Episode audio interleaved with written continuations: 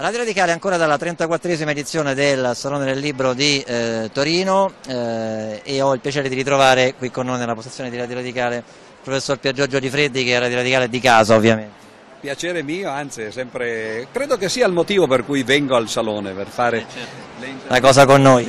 No, beh, a parte gli scherzi però, poiché come forse qualcuno di voi sa, io sono stato radicale 50 anni fa. Sei stato già, questa cosa a Pannella non piacerebbe molto. Si parla in questo modo e sarò radicale fino alla morte, come si dice, e anche oltre, perché devo dire la verità che ci sono stati dei momenti in cui non ero d'accordo col partito radicale, per esempio quando ci fu il patto con Berlusconi, no? E stiamo parlando del libro però al Salone del Libro. No, puoi parlare di quello che vuoi ovviamente. Il percorso politico radicale, insomma, forse conosci bene la teoria dell'autobus di Marco Pannella, quindi beh, la teoria a seconda della direzione e della meta. Ciò non toglie che i mezzi qualifichino e prefigurino i fini, però, quindi non li giustificano. Allora, il libro è un epistolario ma è anche un racconto di incontri, un po' tutte e due le cose. Ci sono degli incontri in presenza, come abbiamo imparato a dire in questi 2 anni, e poi c'è un ricco epistolario. Lo dico per quei 2 o 3 che non conoscessero Piergiorgio Odifreddi. Ho dovuto scrivermi tutte le cose che ha combinato perché studioso, non conoscessero quell'altro che ha parlato, studioso di matematica in Italia, negli Stati Uniti, Unione Sovietica, ha insegnato logica a Torino e alla Cornell University nello stato di New York. Non cito tutti i 2 libri perché sono innumerevoli, molti li abbiamo raccontati a Radio Radicale, molti li ho dimenticati, quindi sarei sorpreso di scoprire che li ho scritti. Credo che gli ultimi 10 li abbiamo raccontati tutti. Però oggi, allora, abbiamo detto, questo è un epistolario, una raccolta di incontri e di molte lettere, ovviamente, fra il professor Odifreddi e Benedetto XVI. Io partirei un po' dal... ce ne sono tante di spunti, di suggerimenti. Partirei dal momento in cui hai percepito l'esigenza che questo... anche volutamente disordinata serie di incontri e di epistolario divenisse poi qualcosa di più ordinato, che potesse essere fruibile e condivisibile. Ma è stato quasi un caso, forse magari inconsciamente ci pensavo già prima, però ci siamo scambiati queste lettere, poi magari raccontiamo anche il modo e il perché, però negli ultimi tempi Ratzinger ha compiuto quest'anno 95 anni, è molto fragile di salute, è perfettamente lucido ma non parla più, quindi è proprio completamente afono, anzi lui dice che questo è un segnale che il Signore gli ha mandato o una penitenza che gli è stata inflitta dopo aver parlato così tanto sia come teologo che come papa, e allora in un certo senso diventa anche difficile. Io capisco che scrivere lettere, lui me l'ha detto 2 o 3 volte nelle ultime lettere, non ho più la forza di fare un colloquio su argomenti, diciamo così, corposi, come sono quelli che effettivamente abbiamo affrontato in tutti questi anni. E allora mi sono accorto di una coincidenza che poi ai matematici fa sempre un po' interesse o piacere, una coincidenza numerica, cioè che questa era la scorsa estate, erano 8 anni esatti dal momento in cui avevamo cominciato a vederci, era settembre del 2013, e lui è durato Papa 8 anni. Quindi come dire che ha avuto 2 papati, uno ovviamente universale, no?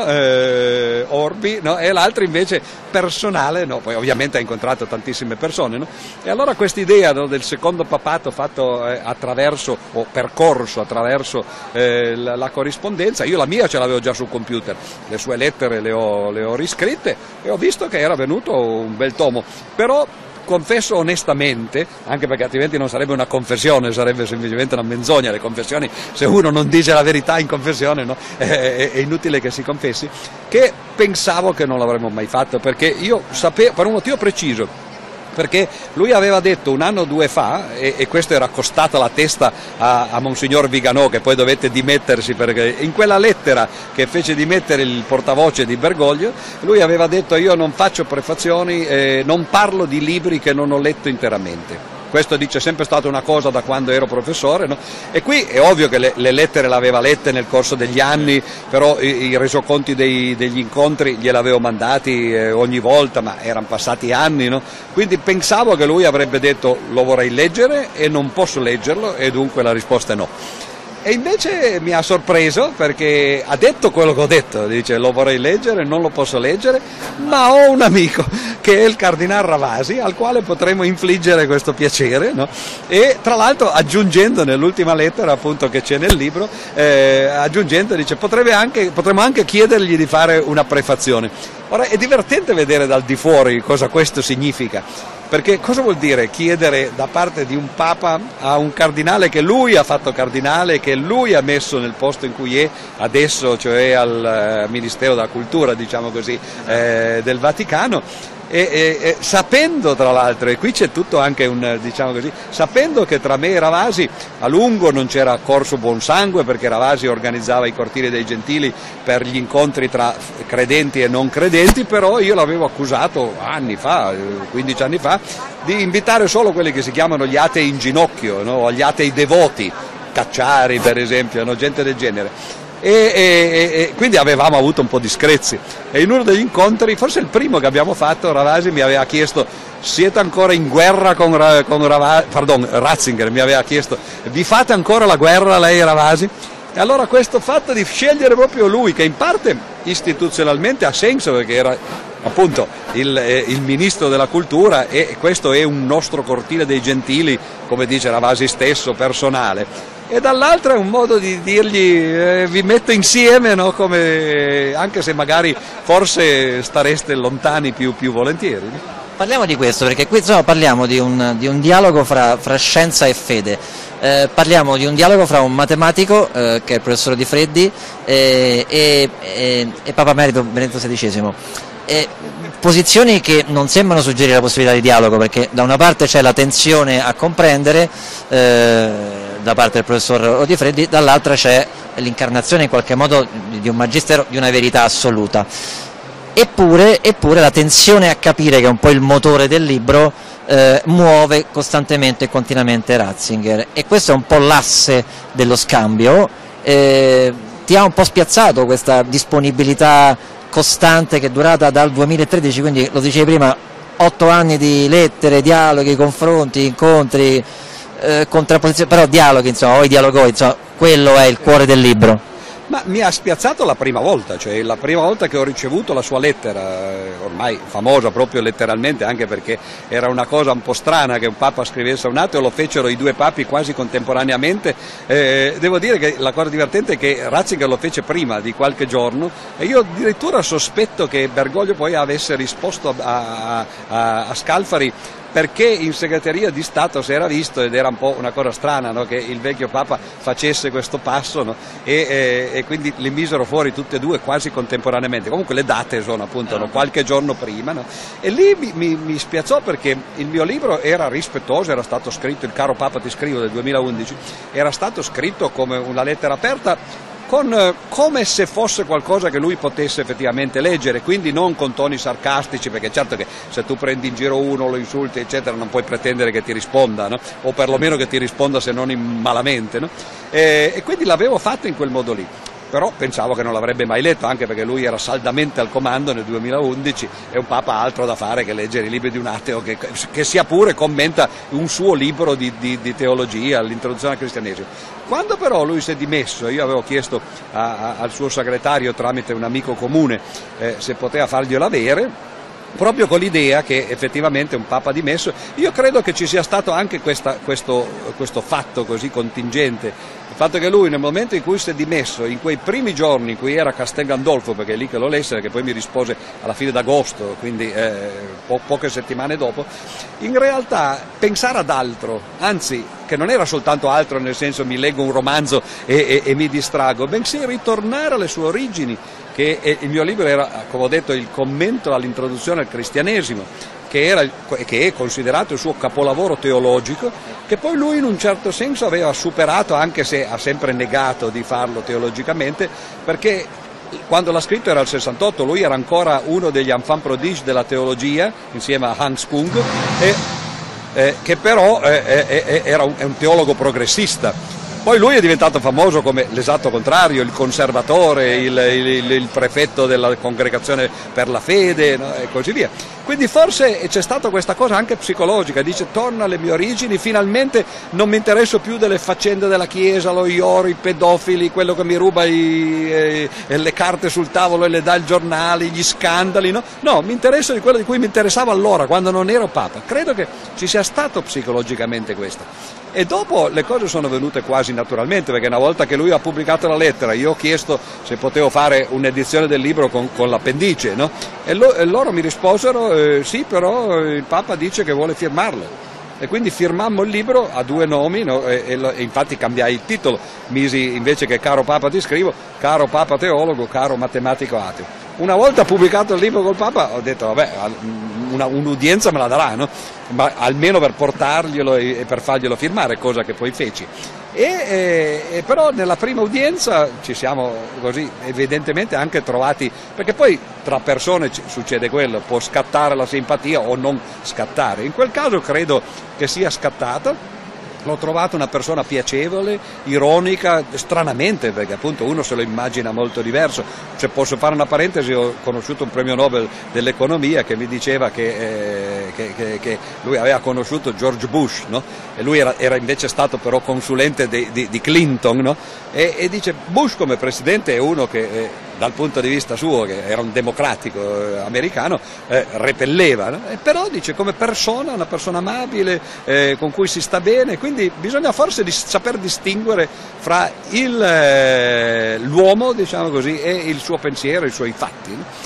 Allora, un altro meccanismo del libro che è molto interessante è che abbiamo appena detto che in qualche modo c'è un Papa che anziché sedersi comodo sulla verità assoluta tesse un dialogo lungo 8 anni, e quindi la tensione alla ricerca della verità. Dall'altra parte c'è un matematico, un professore come Piergiorgio Odifreddi, che è costretto, no, perché mi diverte molto questa cosa, che è costretto in qualche modo a un percorso spirituale, e quindi questo è un po' il gioco delle parti che costruisce anche l'alchimia e il fascino di questo libro.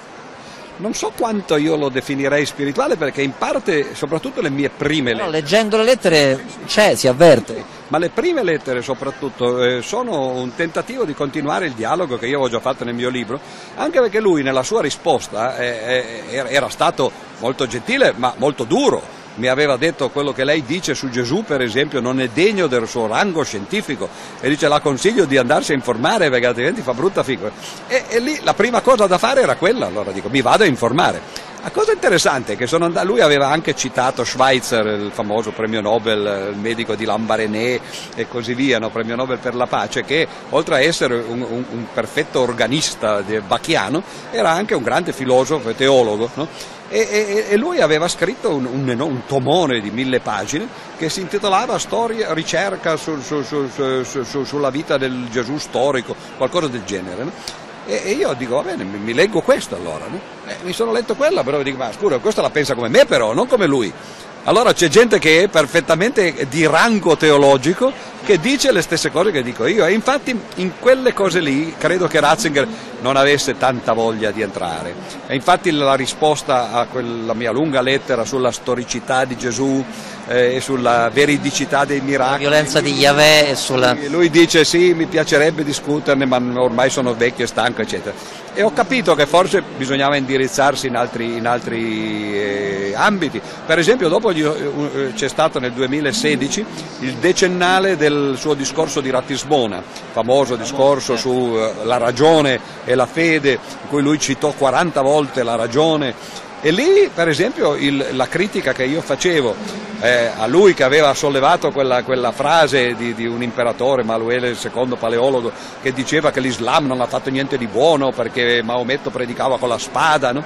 E io gli ho detto ma secondo me la violenza è insita nel monoteismo, perché quando c'è un monoteismo un conto, ma se ce ne sono 2 o 3 e tutti dicono l'unico Dio vero è il mio, insomma... E qui torniamo al concetto di fede, di verità assoluta e di... Esatto, però lui lui lì su quella ha risposto, ha fatto 3 pagine. Ha risposto su tutto, le tue sollecitazioni nel libro si evince che risponde su tutto. Sì, sì. Lì ha fatto una risposta lunga in cui ha parlato effettivamente, no, del fatto che ci sia questa violenza del monoteismo, e addirittura è riuscito a farmi conoscere un egittologo che si chiama Asman, che sostiene appunto che il monoteismo sia violento, e fa l'esempio di un romanzo di Thomas Mann che si chiama La legge, che Thomas Mann scrisse durante la Seconda Guerra Mondiale. Gli chiesero di scrivere questo romanzo perché c'era ormai la persecuzione degli ebrei, e di farlo come una prosecuzione del suo grande romanzo su Giuseppe, no, in 4 volumi. E Mann lo scrisse, però l'immagine che ne esce di Mosè è quella, dice Asman, di un nazista, cioè di uno che organizza un esercito per conquistare una terra che non è sua, per far fuori i popoli che la abitano, eccetera, no? E un papa che ti dica vai a vedere questo, in cui si dice che Mosè è come un nazista, come Hitler. Però io sono andato oltre, perché quando sono tornato a casa mi è venuta l'idea di dire ma chissà cosa ne avrebbe pensato Hitler di questo, e sono andato a vedere in rete, ormai si trova tutto, ci sono le conversazioni che Hitler fece su un poeta che si intitolano Mosè e il bolscevismo, perché Hitler pensava che Mosè fosse come Lenin invece, no? E allora è interessante, no, che 3 persone, Mosè, Hitler e Lenin, sono praticamente 3 facce di una stessa medaglia, cioè la violenza del totalitarismo che pretende di costruire una nuova società che va a invadere terre altrui. 3 facce molto diverse, molto diverse. Però, nascono cose di questo genere parlando con un papa, cioè questa il fascino del libro è questo, ci trovate dentro tutto, etica, antropologia, la vita, la morte, il dolore, la gioia, cioè, la ci sono... morte soprattutto, se posso dire, e coinvolgete anche, no? Ci sono dei convitati illustri che non sveliamo perché i libri non si raccontano del tutto, ma insomma nomi illustri, filosofi eccetera eccetera, che in qualche modo sembrano accompagnare il vostro epistolario, no? Ultima domanda, mi rifaccio un tuo vecchio testo, il Vangelo secondo la scienza. Sei riuscito a capire se lui aveva letto quel libro? Sì. Il Vangelo secondo la scienza non credo che l'avesse letto, lui ha letto credo soltanto il Caro Papa ti scrivo, che però era una versione, io avevo anche scritto il perché non possiamo essere cristiani e meno che mai cattolici, quelli però secondo me erano poco adatti a lui perché erano un po' confrontazionali, si prendeva in giro la religione, era il motivo per cui Ravasi non mi amavano come contraddittorio, perché diceva io sono disposto a parlare di religione ma non con chi mi prende in giro, no? E quindi io non gliel'ho mai fatti avere, gli ho portato tanti altri miei libri, anche quelli di matematica, cosa tra l'altro che a lui interessa perlomeno in astratto, perché dice che una volta mi ha detto io ho studiato nella stessa università dove ha studiato Heisenberg, cioè, quindi, no, citando un altro nome che viene evocato, citarne altri, no? Ma ha citato quello, no? Quindi anche da cardinale e prima da teologo era interessato ai rapporti fra fede e scienza, no? Quindi insomma praticamente è stata una congiunzione, non dico astrale perché però celeste possiamo dirlo, bravo una congiunzione celeste su carta. Piergiorgio Odifreddi, Il cammino alla ricerca della verità, qui il cammino rievoca anche Sant'Agostino in qualche modo, lettere e colloqui con Benedetto XVI, con la prefazione di cui abbiamo fatto cenno poco fa del cardinale Gianfranco Ravasi, per Rizzoli lo trovate in libreria e lo trovate ovviamente disponibile poi su tutte le consuete piattaforme. Grazie di cuore al professor Odifreddi per essere stato ancora una volta con noi, ci ritroviamo sicuramente poi negli studi di Radio Radicale a Roma e anche nella tua Torino. Grazie davvero.